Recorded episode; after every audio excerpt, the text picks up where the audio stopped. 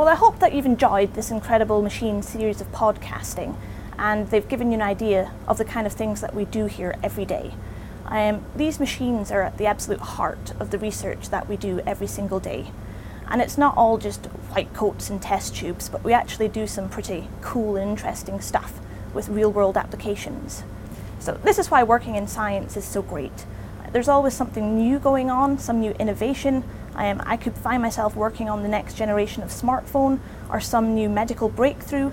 Um, it happens every day here, and you know, real chemistry of the future, and I get to be a part of that.